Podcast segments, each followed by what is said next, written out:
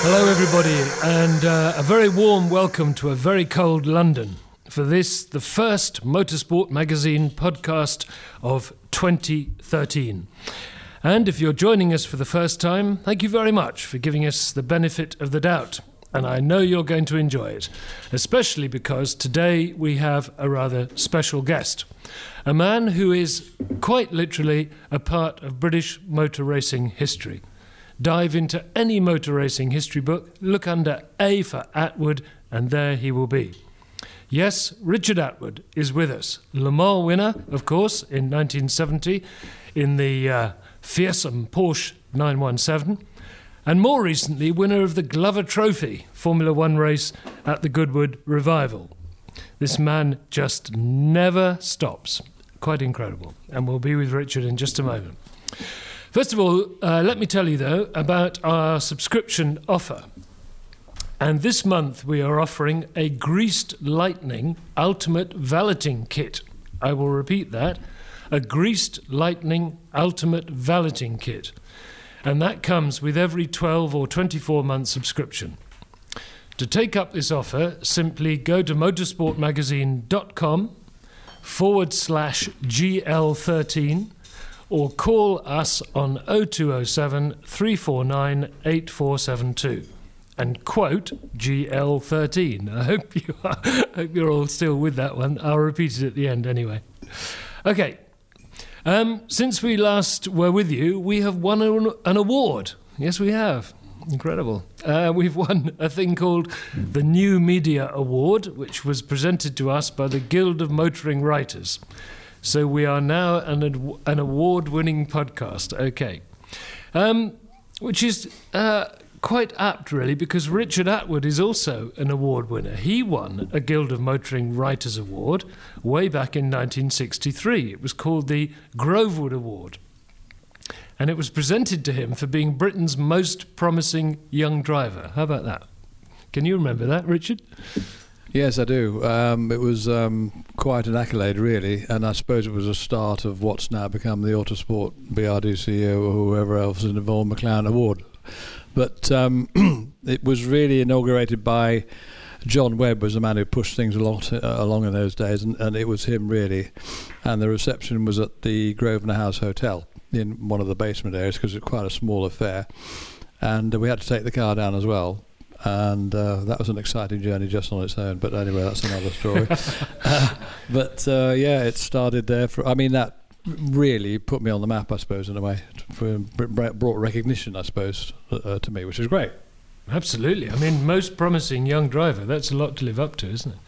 Well, may- maybe I didn't live up to it.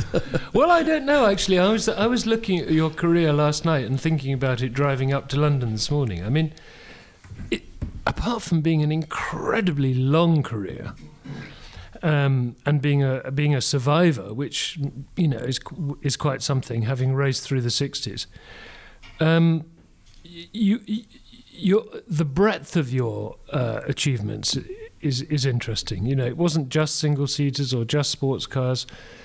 Did you have a sort of a particular goal in mind? Well, no, not really. I mean, uh, in those days, contracts were fairly sort of um, liberal. And uh, you couldn't uh, break them, but you could have a Formula One deal maybe, and then you could do sports cars as well, and uh, saloon car races. So I mean, we took everything we could, really. I mean, uh, you never know when you're going to have a breakthrough in a car that happens to be dominant. So, you know, uh, we accepted virtually anything that was thrown at us, which makes us a little bit uh, not particularly particular, if you like. But um, it didn't matter, you know, as long as you got into a reasonable car. That was the idea of the game. I should have mentioned right at the beginning that uh, Nigel Roebuck is with us, of course, as ever, our veteran Grand Prix correspondent, who's on just... I like to I like to call him a veteran.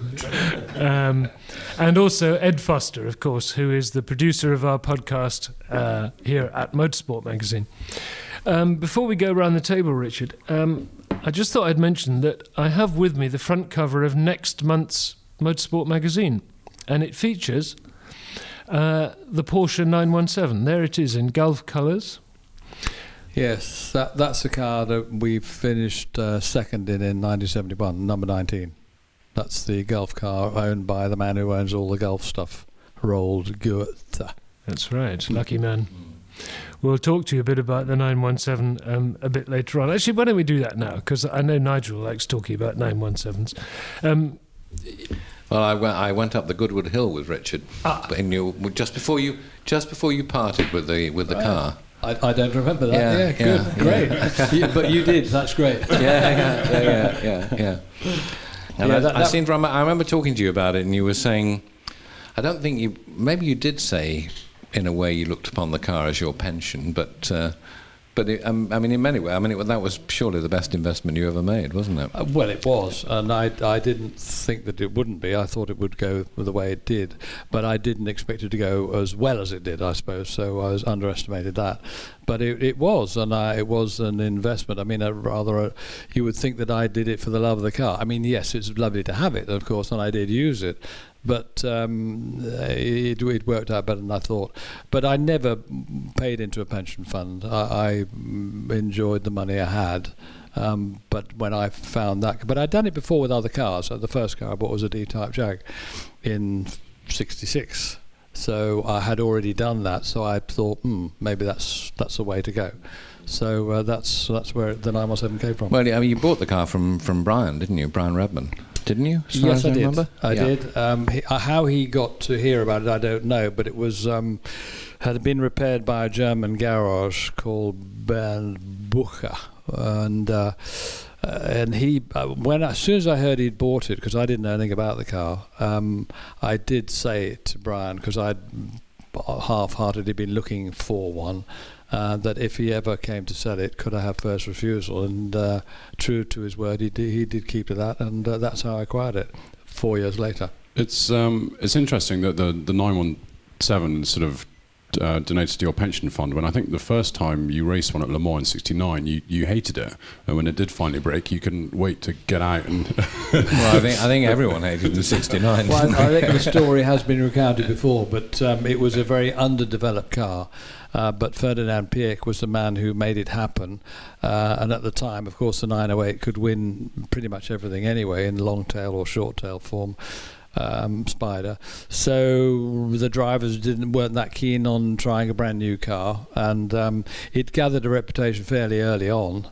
And the first race it went to was at Spa, of all horrific places, if you like, where um, uh, Gerhard Mitter and Udo Schutz were down to drive it, and they did. And they qualified, and everything went quite reasonably. Um, I think they were holding the pace back because it was a fearsome beast. Um, but then uh, I only spoke to Udo about this about four years ago when I met him at the Solitude Revival. And um, he, I asked Udo because uh, he was lying his, in his bedroom, uh, hotel bedroom, on Sunday morning, and he could hear the hiss of the tyres going past his bedroom window, and he realised, of course, that that meant it was raining, and everything had been done in the dry so far, and. Um, but he, fortunately for him, he wasn't down to start the race. Gerhard was, and of course he did half a lap. And the engine mysteriously broke, and uh, I asked Udo if that might have been a deliberate move, and he thought it possibly was.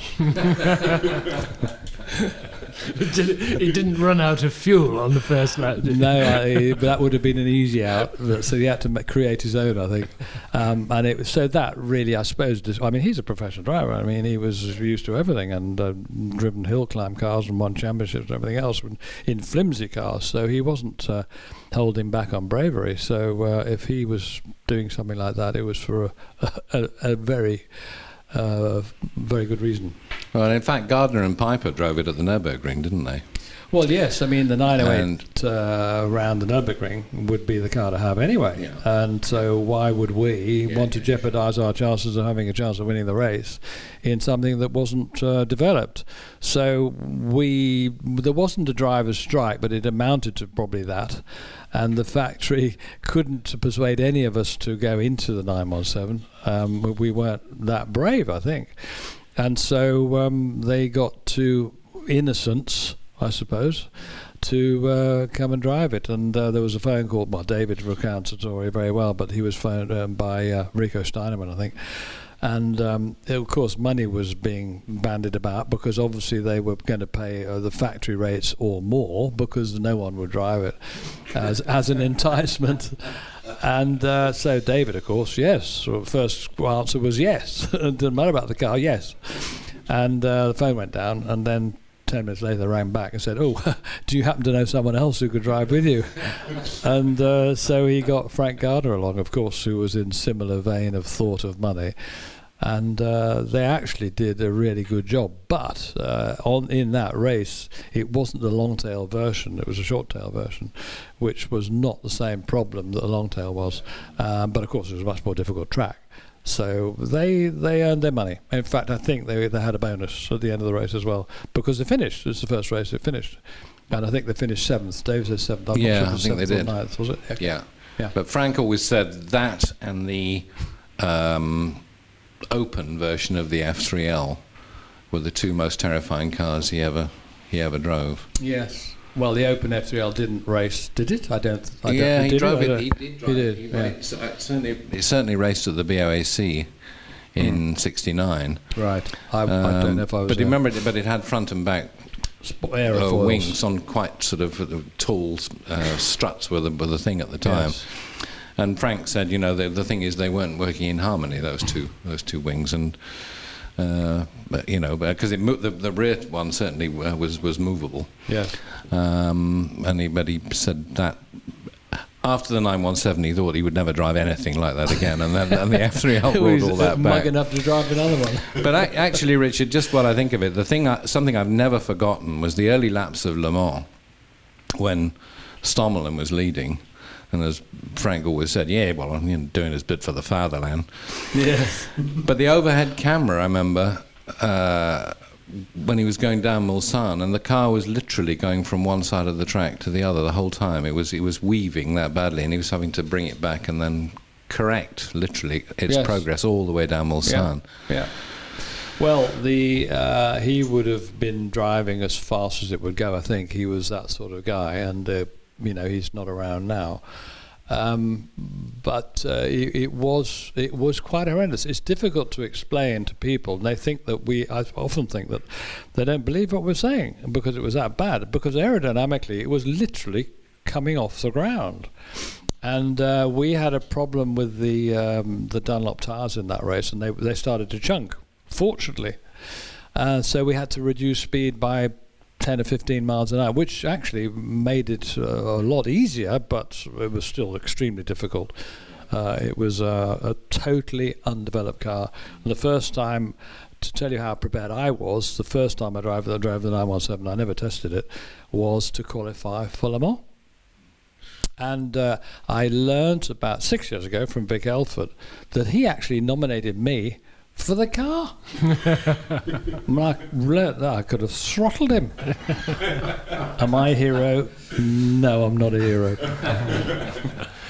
I, th I think just uh, for the benefit of uh, those people listening who are not absolutely uh, sure why we're discussing the Porsche nine one seven, it, uh, the fact is it's you know, one of the the most talked about racing cars ever, I, I would suggest, really. Um, it's, it's, well, it's one of the great yeah. iconic racing cars, yeah. isn't well, it? it is. Full stop. Uh, um, of course, and um, a spectacular looking car, an extremely quick car, and a very, very difficult car to drive at the beginning. Um, but, Richard, you won Le Mans. And, uh, you had mumps, is that right? Is yeah, that right? I didn't know that. Um, uh, Le Mans is um, a race of, uh, it's uh, very fatiguing uh, for mental as well as physical.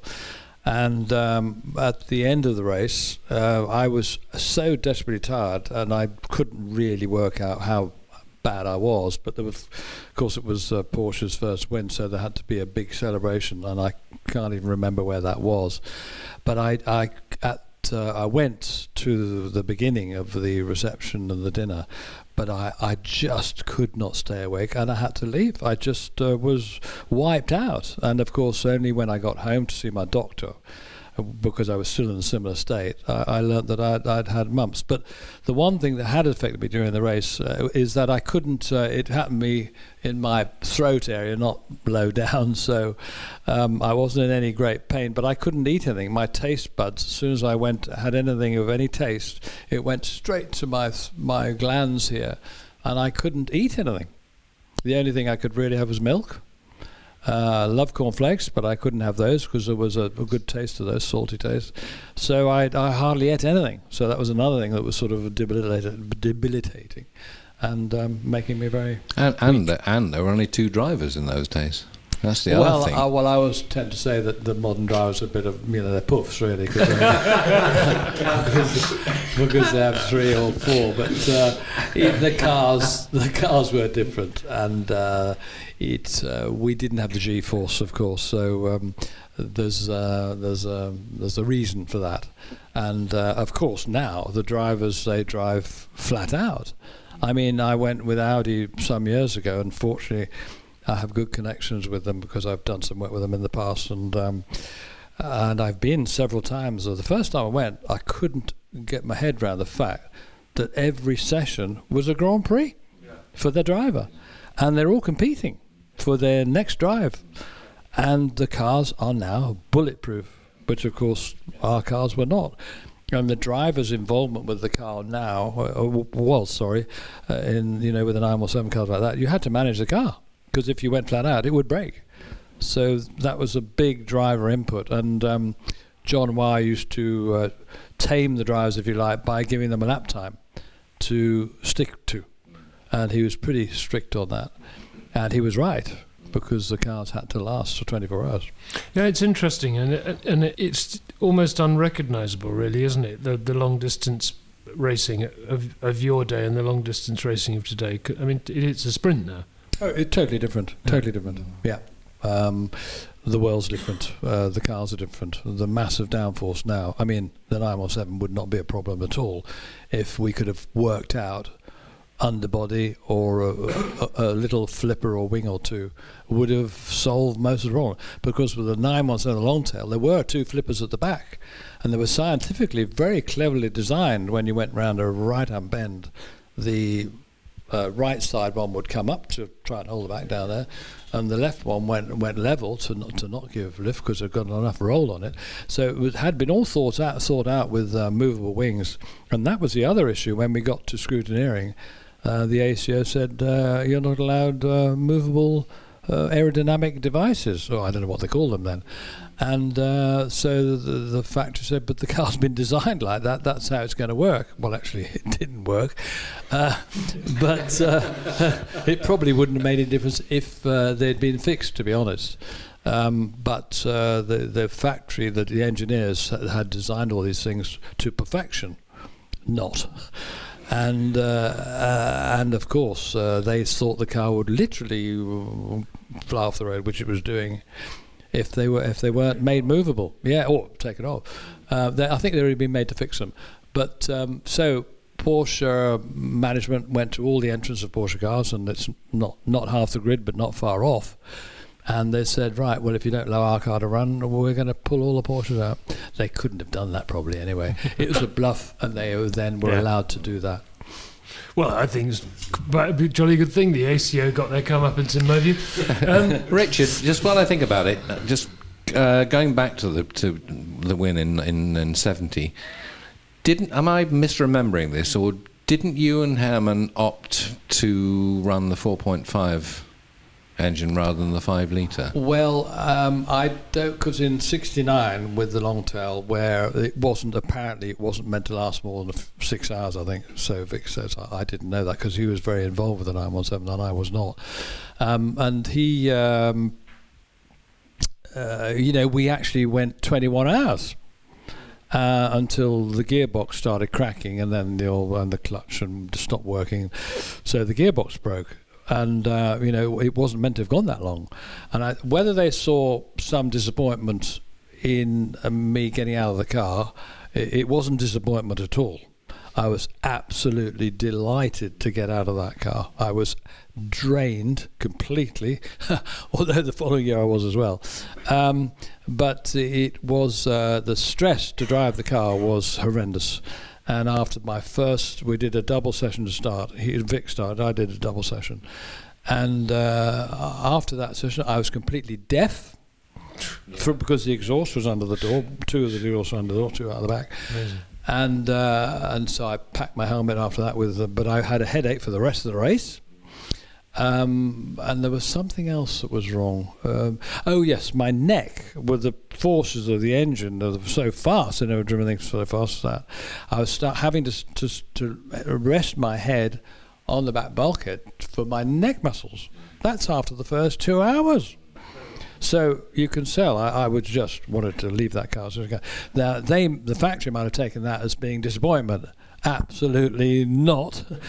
Um, but but I was rung in um, about March time, uh, February time, in nineteen seventy, and I was asked what configuration of car I would like. And um, so I stipulated that uh, I th the short tail had been improved by then, so I want a short tail. I want a small engine, I don't want to have the gearbox breaking in, and want a chance of finishing the race. But by uh, June time of the race, uh, the new engine, the five litre or four point nine, had been, was, a, was a stonker. It was fantastic. And so we get to Le Mans with a, our small engine, and we are way down the grid. And, and, I'm, and I, I, w I just realised after qualifying that we haven't got a chance. And we are literally, I don't know, thirteenth, fourteenth or fifteenth on the grid. So we've got to wait for a dozen cars or more to have a problem before we've got a chance to get ahead. Um, but it was, a, a, I remember watching the start of that race, and it was like a Grand Prix. Everybody had a chance to win with a five litre, whether it was a five one two or a nine one seven. And that really laid the foundations of the race. I must say, they, they were great days. You know, just thinking back, I mean, those cars were so spectacular. Well, well, of course, it's all been, um, it's still on film, isn't it, with the Steve McQueen job. And, of course, it was, um, uh, the story was around the, the Gulf cars, the John Wyer cars, and, uh, and the, they were going to win, weren't they? I mean, so why not, let's, let's do a film about it. And, of course, none of their cars lasted very long at all. Yeah.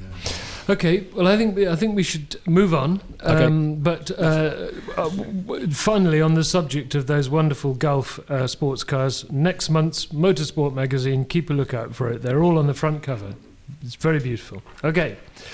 Um, Single-seaters, I always, which is what I always associate you with, probably because I used to watch you race at Goodwood when I was a boy.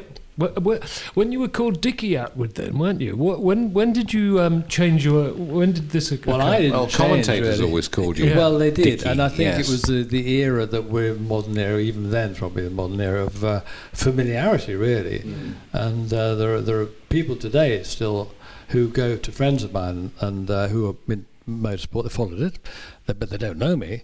And they said, "Oh yeah, you, oh, you mean Dickie Attwood?" I said, and they, and, they, and my friends said, "Whoa, don't call him that." Well, I had so if somebody says that, I mean, I, I then know they don't know me at all. No, no, no, absolutely. But it is true, though, isn't it? I mean, I used to watch you, you know, year after year after year, and you were always called Dickie Attwood. Anyway, now it's Richard Attwood. Um, no, but again, those commentators won't have known me. I, no, I, no, I, I, I remember right. being at a party once and chatting to a bloke who reckoned he knew this British racing driver extremely well, Jimmy Hunt, he called him all evening. Jimmy Hunt. Did you ever, ever hear anybody else no. ever call James other than James? No. no. Okay. Sorry, anyway. No, we did so, not. So just a little similar fillip there was that um, with Jim Clark, to me, Jim Clark was Jim Clark, but his close personal friends, it, it was Jimmy Clark. But I see all the scribes, a lot of the scribes there, they call Jimmy Clark all the time. It's actually quite annoying. And he was annoyed by people who didn't know him well, and they called him Jimmy. I think in part that comes, Richard, from, I mean, for instance, one of Jimmy's closest, I've said, he just said it then, was, was Jabby Cronbach. Yeah. And Jabby always talked, always said Jimmy, Jimmy, yes. Jimmy, Jimmy. So it's sort of well, gone into it, my head. That's how it gets you know, picked up, very isn't much. It? Yes, yeah. absolutely. Yeah. Well, uh, it's, it's, one of, it's the price of fame. Okay. I am not Bob either, by the way. Um, okay, but, but let's, let's just think, because Your first year in Formula Junior, you came second in Monte Carlo, and then in sixty-three you won it. Um, I mean, apart from the fact that you obviously had a huge amount of talent, did, did was it a circuit that suited you particularly because you had to be so precise and so neat? And uh, well, it seems that way. I didn't really know that uh, until I was on a circuit like that. But um, in fact, in sixty-two, I probably finished second in the heat. I, I wasn't in the final because my engine, the, the car broke. But um, uh, I just like that sort of circuit, I suppose. And uh, we have, uh, we have, uh, we adapt to what we um, uh, our nature, I suppose. And um, I like the proximity of uh, precision. Yes, I did. Um, the chicane at Goodwood was another one, you know, and, uh, where they, you know, in period they were they were brick, they were solid. Um, but to save a, a little bit there, it just might be, a, you know, a second, uh, not a second, fractions of a second to uh, to go towards that. But um, I mean, I've gone quicker on other circuits, so I I don't know. But Monte Carlo, probably yes, I have an affinity with. But it happened that I got drives there where I didn't get drives anywhere else because people sort of thought exactly the same as you. So um, and in sixty-nine when I drove for Lotus, Colin Chapman, because Jochen Rinter got injured with his stupid wings falling off, and um, you know, he he thought about the, he thought exactly the same. So it's, it's interesting you say that. I mean, the with these circuits that needed such precision, I mean, Le Mans was so totally different. Did you like Le Mans as a circuit, or was it just more the event that was uh, the big? Actually, Le Mans, I found a fantastic circuit. Um, they had huge corners and. Um, you know, White House, or the corners that some of them are not there, but some of them still are there. And, you know, the Dunlop Bridge was another f great uh, corner that could be taken flat. Um, uh, but, of course, you you know, coming out of White House, if you're a little bit faster coming out of there, because you took that well, then Dunlop curve ended up being a little bit faster, you know, and, and you had to use all the road to do it flat. And um, the one year Paul Frere was timing cars from, I think before White House, anyway he was on somewhere quite high up and he could see, and he timed every car from the beginning of White House, I think, right down to the S's or where they disappeared. And uh, our, the, car, the car, it was a test day, and in the, it was in the Ford, the coupe Ford G T forty, and uh, our car was the fastest car. So, so yes, I mean, uh, I, I love Le Mans. What was the other corner? There was um, Indianapolis. Always strikes me as being a pretty fantastic. Well, you're slowing down for that quite a lot, aren't you? You are, but the approach is. The approach was a little bit on the curve because the cars were quite yeah. loose, and so you make take that curve before you get there. Is that the first part of Indianapolis? I wouldn't know, um, but there's that kink there, the right kink, which is. Can't remember if that was flat. It probably wasn't, because till, so you're still trying to sort out that, get that speed down as you're approaching Indianapolis, and that was another huge uh, skill factor. Came in to get it as fast as possible, brake as late as possible, or gently braking and then firmly braking. It was uh, it was a it was a great track. Um, Le Mans was. And not, changing not down at the same time, of course. Uh, yeah, but that's all part of the game, isn't it? I mean, well, yeah, but I mean, not, yeah, but it wasn't drivers nowadays. It wasn't just flicking a paddle, though, was it? You know. Ah, well, yeah. Now okay. You're getting, yeah, you're talking my favour again. no, it's interesting, though. I mean, it could it could hardly be more unlike Monte Carlo. I mean, two circuits. You both you've just said that you know you love both of them, and yet they could hardly be more different. Yeah, my my ultimately all-time favourite in period was the circuit at Clermont-Ferrand, uh, built around uh, the, the a mountain, and uh, the number of corners and curves, and I made a couple of good, you know, fast laps, and um, you, you know that was. Probably it com combined everything, a bit of Nürburgring, a bit of every circuit you can think of. There was a combination of corner in that circuit. It was, it was fabulous. It really I, was. I've I've heard quite a few people say they actually preferred Clermont to the ring. Mm.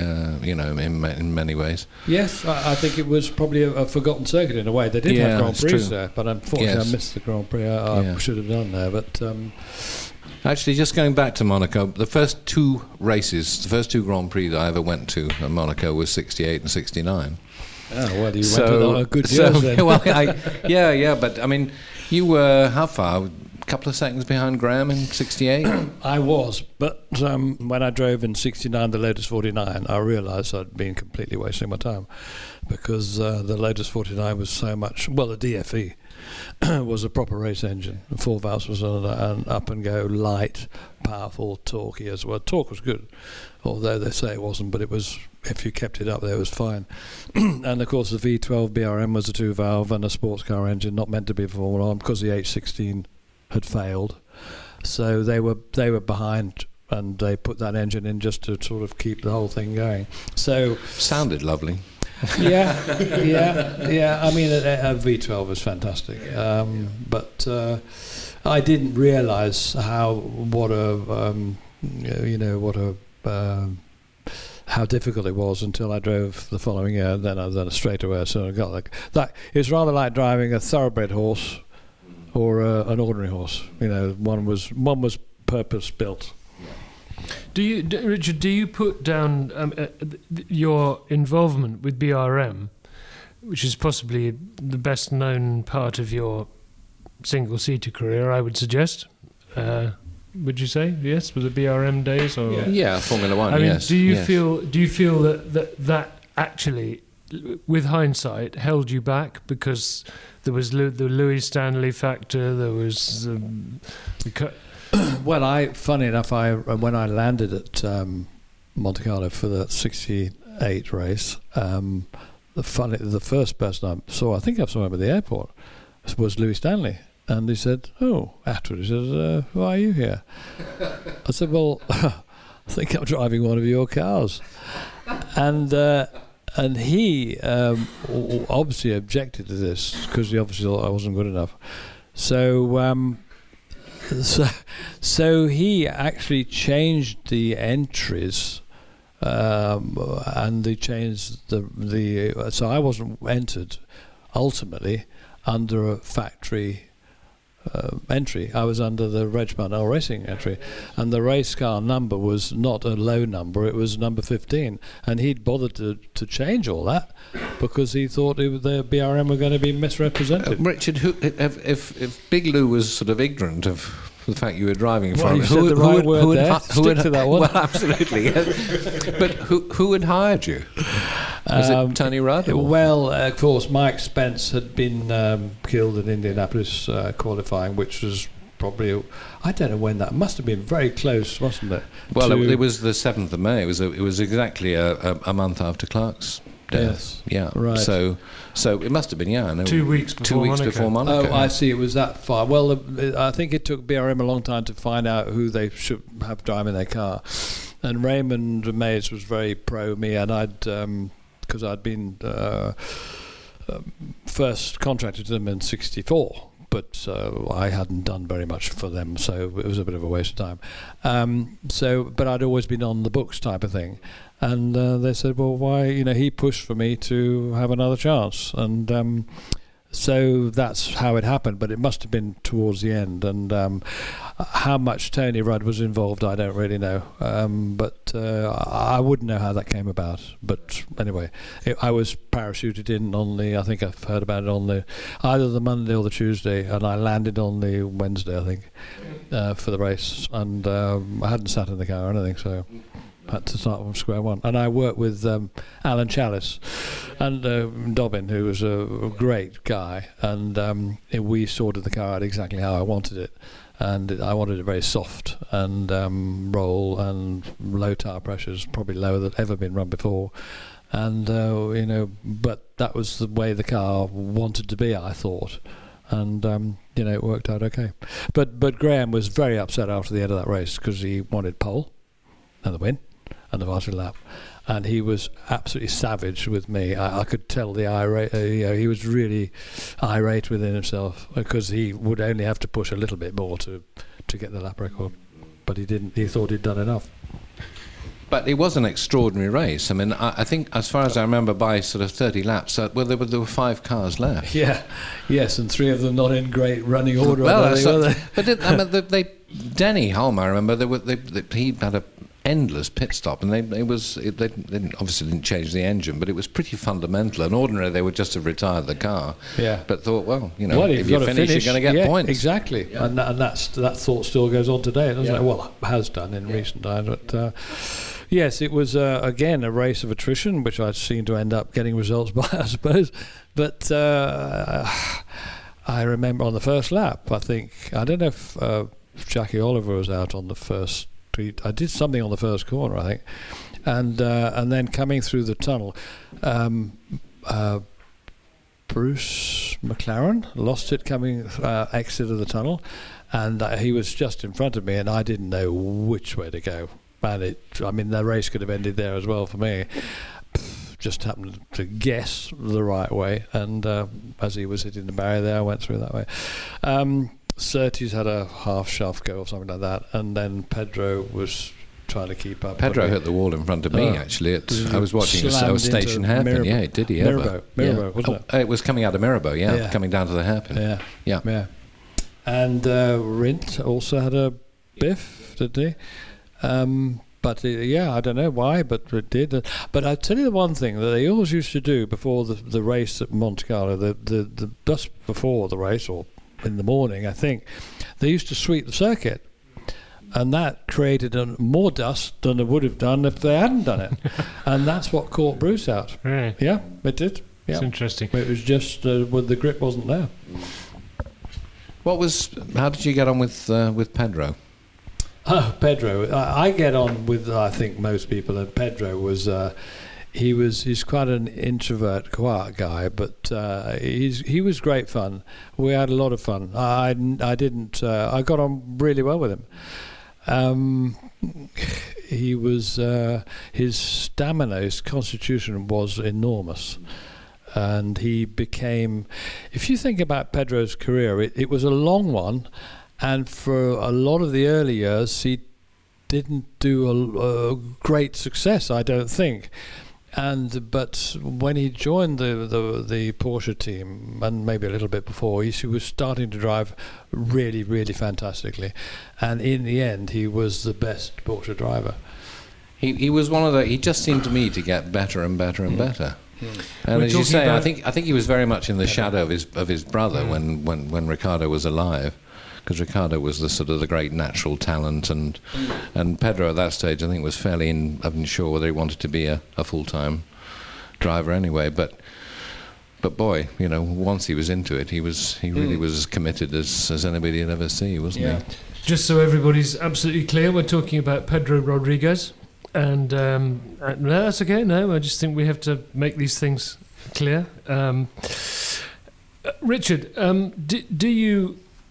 At the, while all this was going on, uh, it was highly, highly dangerous. Uh, we've already mentioned a couple of people who lost their lives. D d were you ever tempted to call it a day? Well, you know, when you're in a certain era, um, these things become an acceptable part of the way of life that you're doing. And um, it was always there. And... Uh, there were certain circuits that I used to put my hands together and look up a little bit, and and when I left there, and one, that one was Spa, and the other was uh, Nürburgring, because we were aware of the danger. Of course we were. I mean, if you made a mistake and went off off road, uh, there was no safety at all. It was either a bank or a ditch or a tree or a bridge or a house or a telegraph pole, which I managed to hit at Spa as well. And I mean, I could easily have been another st statistic. Um, so, but uh, we, we weren't brave. I don't think we were brave. I don't think we were foolhardy. Um, it's just that, um, well, maybe it was a little bit brave, I don't know, to, to go through, you know, one hundred sixty mile an hour corner, you know, with the, within a very fine margin. Yeah, I, I would I say know. It shows a slight lack of imagination. Quite it's it's uh, it's the it's the kink. It's the master kink, yeah. Richard. Every time I go to Spa, yeah. every year I go to Spa. Every year I drive around the old circuit, mm. and every year I just think, whatever was it like mm. approaching the kink yeah. downhill? Yeah, it was part of the job. Uh, it was something fortunately you had time to get to get up to speed to. Um, but then, you know, we'd get qualifying and everything absolutely perfect, and then race morning, raining. So all that goes out the window, so you've got to start again. And, um, you know, it's uh, your experience is a, is a great thing, and um, the more you got, the more sensible you became, probably. Talking about the, the Nürburgring there, when you started racing Fords, didn't you race a Cobra at the Nürburgring at some point? Because yeah. that must have been a serious handful. Yes, it was. The Cobra was the first, uh, no, uh, was the second race I did at the Nürburgring. I'd been with um, with David Hobbs's Mechomatic um, Elite for the first year, but it uh, the, the uh, normally the car was extremely reliable, the gearbox was really good, but in fact it broke, and I don't know if I actually raced. I think I qualified, so I'd learnt the track a little bit, but I didn't really know it. And the second year was with Cobra, and um, I I, through the Lola G T program, I was taken and brought through onto the G T forty program, and so um, I was, uh, I suppose, a continuation, if you like, and of course it was uh, through Lola, Eric Broadley, I'm sure. Um, so I was part of that team, but so and and um, the G T forties weren't actually. I think one of the cars did go, didn't it? But I think they only had one car there. But because I was uh, contracted to Ford, I think. Um, I, they said, well, we'll stick you in a Cobra type of thing. And there were three cars entered by Carol Shelby in the light blue colours, so proper Shelby Cobras. And um, after the first qualifying, one of the cars had a major accident. I mean, like it was, well, I don't know if the driver must have been injured, I would have thought, but I, I thought actually he died, but apparently he didn't. Um, and then the second qualifying, there were two qualifying, another car went off flying. I mean, massive accident again. And uh, just before the race, um, Carol Shelby came to me because I was driving with Joe Slesser, and he said he, he came up to me and he said, "Please, just finish the race." He he'd had enough, you know, and uh, he probably wanted to pull the car actually, but um, we did, and um, we won the class, which is really what he wanted. And Joe and I, I think we drove it as well as we could with what we'd got. And uh, I'm talking about the old Nürburgring now, not not the sanitised one we've got now. And I remember the car taking off thirty times a lap. I mean, it was a bucking bronco. It was horrendous. And uh, a baptism of fire, really, for my, well, it was my second race there, but uh, it was extremely difficult. And uh, I thought we'd finished twenty something, but I was we, I was with uh, Ian Titchmarsh the other day. He told me we came sixth. I had no idea we'd finished sixth. I don't know. You sh you shared quite a lot with Joe Schlesser, didn't you? What sort of what was he like, Joe? I mean, oh, Joe was a lovely guy, and uh, French, and I could speak French because I was at school in, in uh, Switzerland for a while. But uh, I was um, I really, because most of the racing in, certainly when we got to Formula Two and Formula One and sports cars, were were in France, because they had all the great circuits. Like Rouen was another fantastic track, hugely dangerous, but what a challenge. Down that hill there was uh, was just, you know, Fanjo. You could just picture it, can't you? And and all the cars were on the move there. Uh, you know, if you're going reasonably, the car's going. And um, you know, the, so I and uh, there was one period in uh, must have been maybe sixty-four, sixty-five. I li I've lived in France for about three months uh, because there was no point going home because the next race was down down the road, sort of thing. And with Reims, you know. Reims seemed a very simple, straightforward triangle, but there were there were a couple of bits there which were really. There was one corner after the, not the one after the pits, the one after that, which was a rising turn where the car goes a little bit light, and it wasn't flat, uh, even in a junior or Formula Two car. So there were, and there was a there were great challenge there, and there was one going down to the far hairpin where there's another curve up to that, a left-hand curve. Um, Actually, Richard, can I stop you there one second? Because something that's always fascinated me about Reims was that the twelve-hour sports car race started at midnight. I think it was eleven o'clock. Oh well, but, but, but, well, yes, sure, I'm sure you're right. But I, and I just thought it was it was you met your match night. It was absolutely it was quick as hell, that circuit, and I just thought the idea of of of starting, running across the road, leaping in the car, and starting at night. And particularly, if, you know, if, I know it was normally decent weather, but yes, I don't. Uh, that, surely that must have been the, the first few minutes of that race, in terms of sort of settling in and everything, must surely have been unusually difficult. But you've but you've got to get on with it, you know. I mean, that's your job, and you know you're going to do it. It's rather like if you're going on a long journey and you've got to do four hundred eighty miles in a day, but not on straight roads, and somehow you just get through it and you do it, don't you? And so that's it's a mental preparation, I suppose. Um, and I drove uh, David's L M there with him uh, the one year with Lucien Bianchi, and uh, I was start of the race, and uh, we were we were first off. But we didn't come past the pits first because all the cars had gone by us by then. But, you know, uh, it was, everything was a challenge, you know, to a driver. And so, you know, the first thing, you've got to start first, you've got to get out. And so we did. And it just happened that the engine fired just at the right moment. And that second, the clutch was coming up. And boom, you've gone. You know, the door slammed shut anyway. And, um, but the, uh, the f I'm not sure. Yes, I think the G T forty was before that, wasn't it? Uh, in sixty-four. And um, they, the cars looked immaculate. They were beautifully prepared, but they had the Indy engine, which was four point two, which was a, it, it didn't take torque reversals very kindly, and they, they but it, I think the cars broke for other reasons too. But um, just the signalling pits were where the pits are, and our signalling pit was sort of towards that right-hand curve, which was, I think, I'm sure it was flat in a in G T forty. And every time I got a signal, Um, uh, from the pits, I acknowledge it with a little donk on the indicator, the right-hand indicator. And uh, Jim Clark was watching the race; he wasn't in it, and he said, uh, "I quite funny actually." He said, um, how, "How can you manage to do that?" And this is from Jim Clark, you know, can do anything. And I said, "Well, it's just easy." And of course, the controls were well, perfectly to hand. And I just said, well, it's just, uh, you know, the lads are in the pits, they've got a lousy job, you know, they've got to be there for twelve hours, so give them, give them some acknowledgement. But he was quite impressed with that. Yeah. So I, don't, I don't think anybody else did it. Actually, uh, can I just ask you quickly, because what, what was the... What was the reaction from in, in your family background to you m making a living as a racing driver in in, in in often very dangerous situations? I mean, first of all, did you make it? Was did you make a living out of it? You did, didn't you? Uh, not to start with. If I hadn't had a father who owned garages, yeah. And so the first cars came out of the garage, which effectively didn't cost him anything, to be honest. Um, it it subsequently might have done, but he in those days you could put things against uh, publicity or whatever. So actually, it didn't cost him. So without that sort of background, I, I probably wouldn't have done anything at all. And he was actually keener for me to do it than I was, and he was more pushy than I was. A bit like sort of modern fathers with their karting. Like. But he didn't actually come to the races, but he provided me with the wherewithal to do whatever I was going to do. And I started with a little standard ten.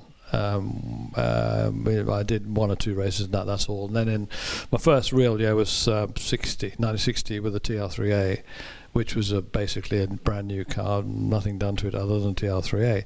And um, but I I couldn't match the people who got fiberglass panels and camshafts and yeah. Weber carburetors and all that sort of thing. Same old story, isn't it? Well, yes. And so that the end of that year, just to give you an idea, the end of that year. Um, I said to my father, all right, I want to, to start doing what these other guys are doing, because my average finishing spot was about fourth, and I couldn't have won, although I, I won a handicap, uh, not a handicap, I did win a handicap race, but I won a scratch race at Alton because it was in the wet.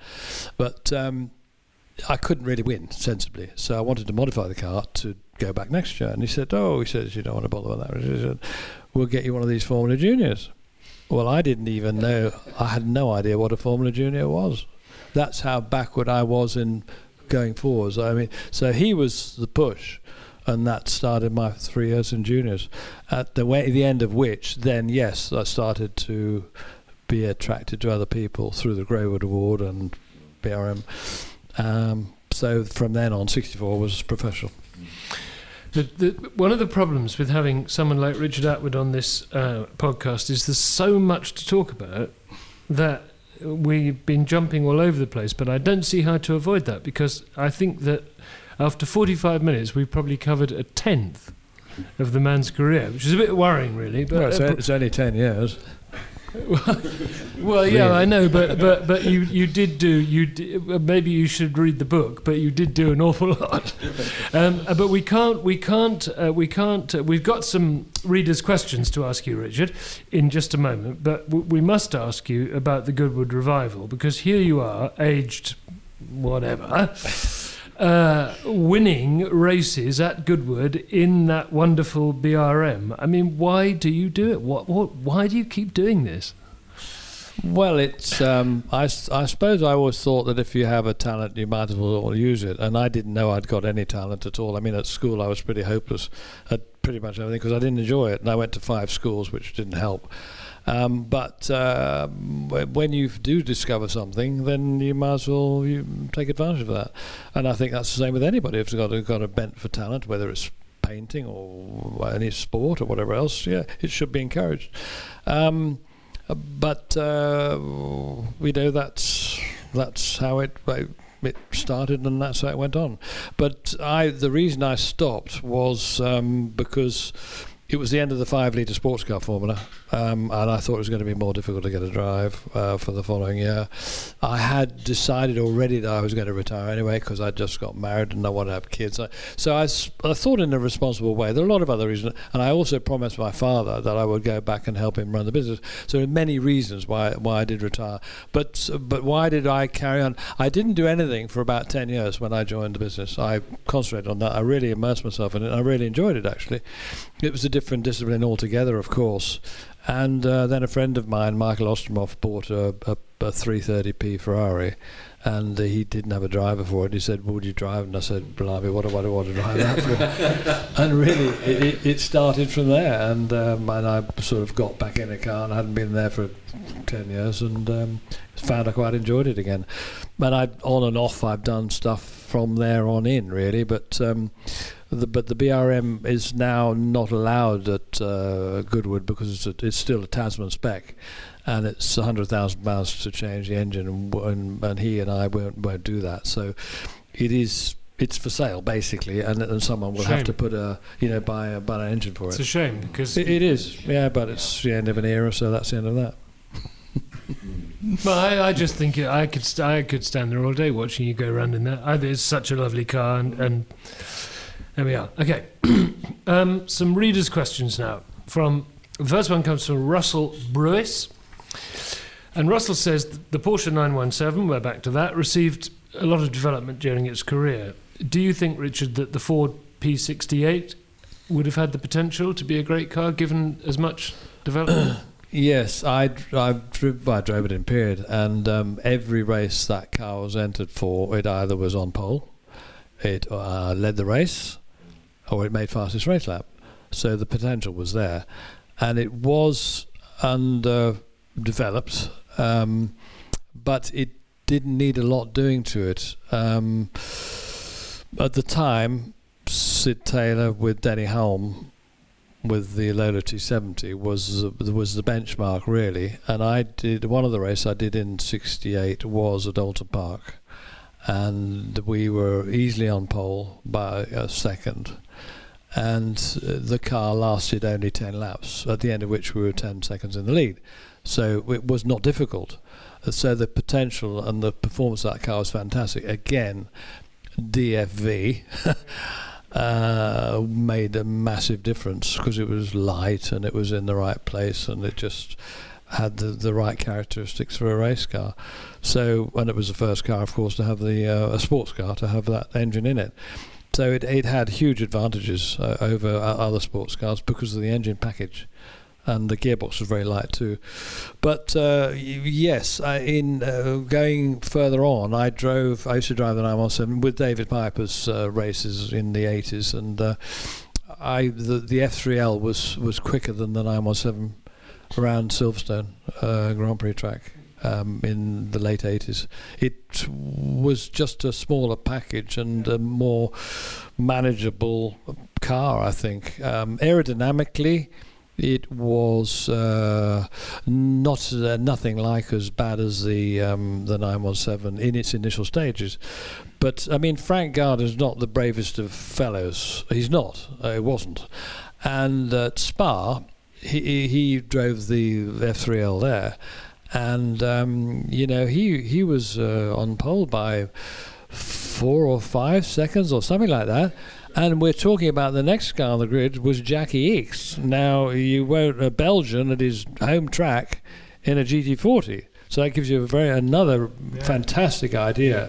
the performance of that car. Actually, I, I'm interested in that, actually, Richard, because the at the time, I mean, you know, there I was, I was just a fan going to races, but I remember there was a lot of writing in Autosport and so on, as if the car had a sort of slightly spooky reputation, and I, I think possibly that was, you know, after Owen's accident at the ring. But I'm the way you, it, you talk about it is interesting because you, you make it sound relatively benign. Oh, I, I like the car. Um, I, I liked any car that gave an advantage, and that one certainly did. And wherever I, wherever we drove it, it, it was right up there. And um, uh, but at, uh, the first race I did, I think, was Brands Hatch, and. Um, Uh, Alan Mann was trying to get uh, Jim Clark and Graham to drive it, I think, and he was he talked to Colin Chapman about it, and Colin said, oh, yeah, maybe, maybe, or whatever. Anyway, apparently Colin was never going to allow that to happen, and so at the last minute they were scratching around, but for named drivers, not me, and they got Bruce McLaren, I think, and Mike Spence, and there was another car with Brabham, was it? I can't remember. Don't remember the other car. Danny Helm was one. Yeah, that's right. Yeah. Um, but uh, so yeah, I mean the car was good. It was quick, and that was racing driver was a quick car, and that was a quick car. It was a gorgeous-looking thing too, wasn't yeah, it? Probably it really the best-looking car yeah. ever. A lot of people say yeah. that. Yeah. And you look at the sills; it was all sort of shaped. It was beautiful. Len, Len Bailey design. Mm. Gonna have to rush us along a bit. No, no, it's okay. We have to rush along a bit because we've we're we're up to an hour, which is sort of our allotted time, but well, it's fine. This question back. comes from Pascal Ickx, famous name, who says that he saw you drive in the Targa Florio in sixty-nine, and he wondered um, if you could tell us a little bit about that. Um, well, the Targa Florio was um, a very special race. It was the track, the the circuit was uh, forty-four or forty-five miles round, um, and uh, as the uh, Targa was m m uh, mentioned at Porsche at the start of the year, and uh, I said, but to Porsche, I've never done a Targa. I said, you know, maybe you should. Um, find a driver who knows the Targa, be more sensible to that. And uh, I was told, and I can't remember who it was, uh, it was a German. He said, Herr Attwood, you will learn the Targa Florio. So I thought, hmm, okay, I'm going to be doing it then. And um, we were sent down there, Brian, myself, Brian had never done it either, and we were sent down in a couple of nine eleven R's, which are very rare car. It'd be great to have one of those. There are only twelve made. And um, so we drove from Stuttgart all the way down to um, Naples, across to Palermo.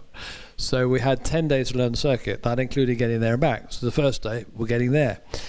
And uh, these cars are very short um, geared because they're race cars, and we could do only about one hundred and five miles an hour on the motorway, auto auto routes, autostradas, and um, I just could imagine so many people must have gone past our car, yes, and they're thinking, why isn't that our, not our, but that guy? Why doesn't he change into another gear? Well, there wasn't another gear. But um, to actually learn the track was, was our first task in February. And um, we ultimately learnt it. That's another story which I won't go into now, but if you want to hear about it, maybe another time. Another time. And uh, we learnt it. And we, hand on heart, before the race, we knew every corner. We did. nine hundred over forty-five miles. Unbelievable. I didn't believe it myself, but we did. And then we go for the race, and we have a Muletto, the nine oh eight, which everybody can drive to practice. And uh, the first thing I discover is that we've, my brain has learnt the circuit at a certain rate, and that rate is in the nine eleven R. But with the nine oh eight, as you get into the corner so much faster, my brain hasn't, my knowledge is not coming out fast enough. And I, there was a series of, um, of uh, a right, uh, sorry, a, a left, right, left, right, and another left, right, all together. And the last one goes on to a bit of a straight. So the last one you've got to get faster than the other ones to come out of the corner. And I mistook this and I, for the for the middle one. And of course we've got another left, right to go. And I last second realised it, and well, it was very, very close to me going completely off the road, and my heart went boom, boom, boom, boom, boom for a long, long time after that, and I calmed down. But um, it, that that was an interesting factor. But the Targa, it, I really enjoyed the Targa. It was a race that um, not many people got injured there because it was so slow. But on the seafront coming back from Campofelicci, it's flat out, you know, and um, and the, some of those corners are really fast and uh, uncertain. But um, yeah, so there was a there was a danger to that on the straight bit, really. But the rest of it, I loved it. I loved it because, of course, short corners and uh, precision again, and the surface was so polished because the roads had not been redone for years.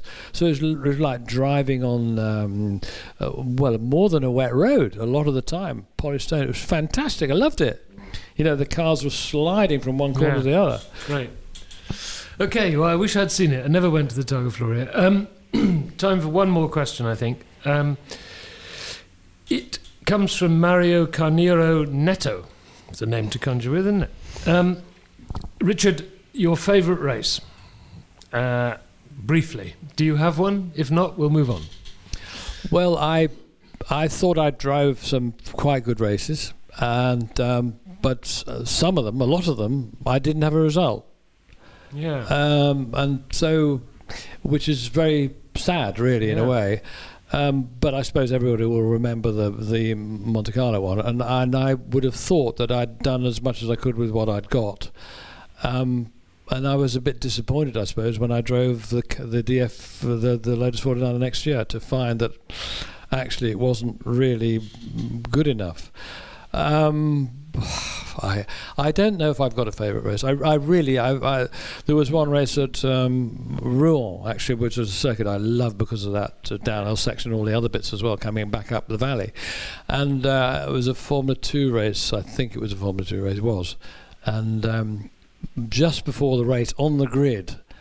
Um, my guy, my mechanic Harry Curzon, came up to me, M R P Lola.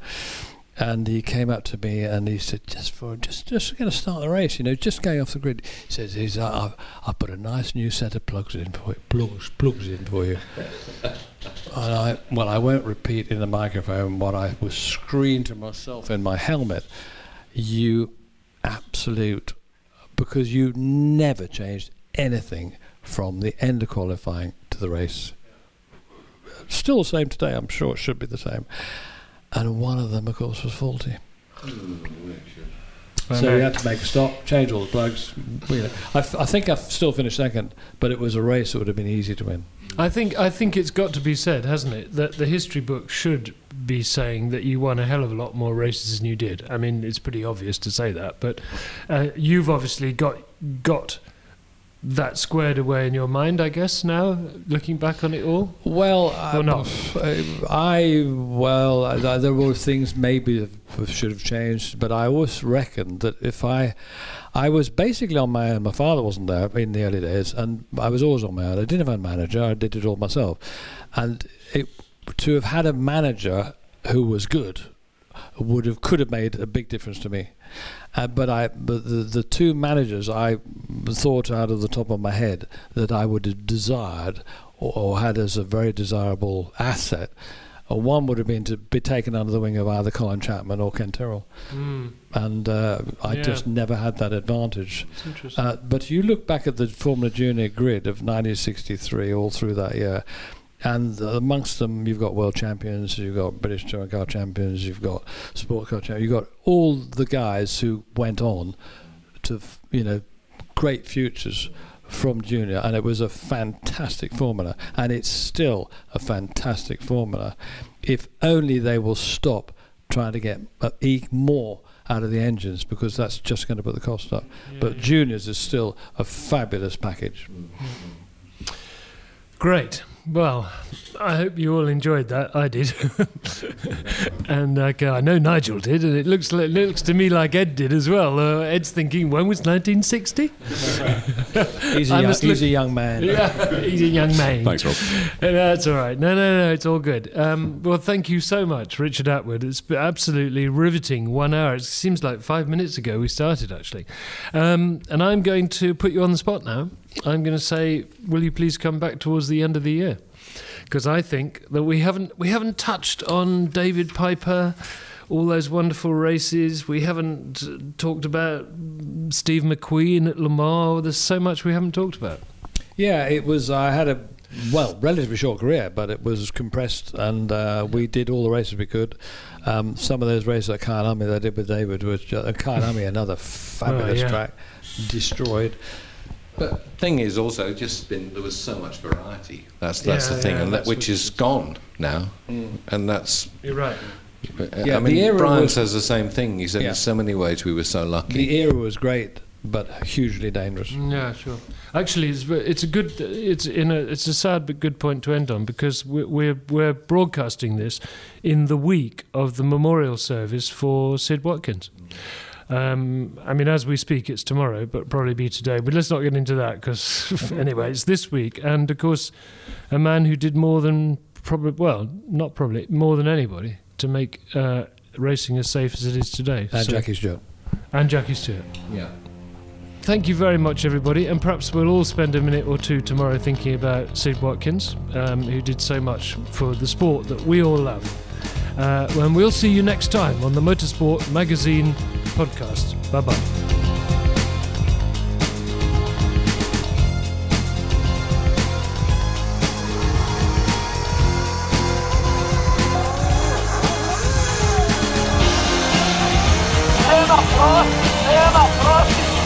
por dentro, Frank Costa, que ele não cena mais a ponta.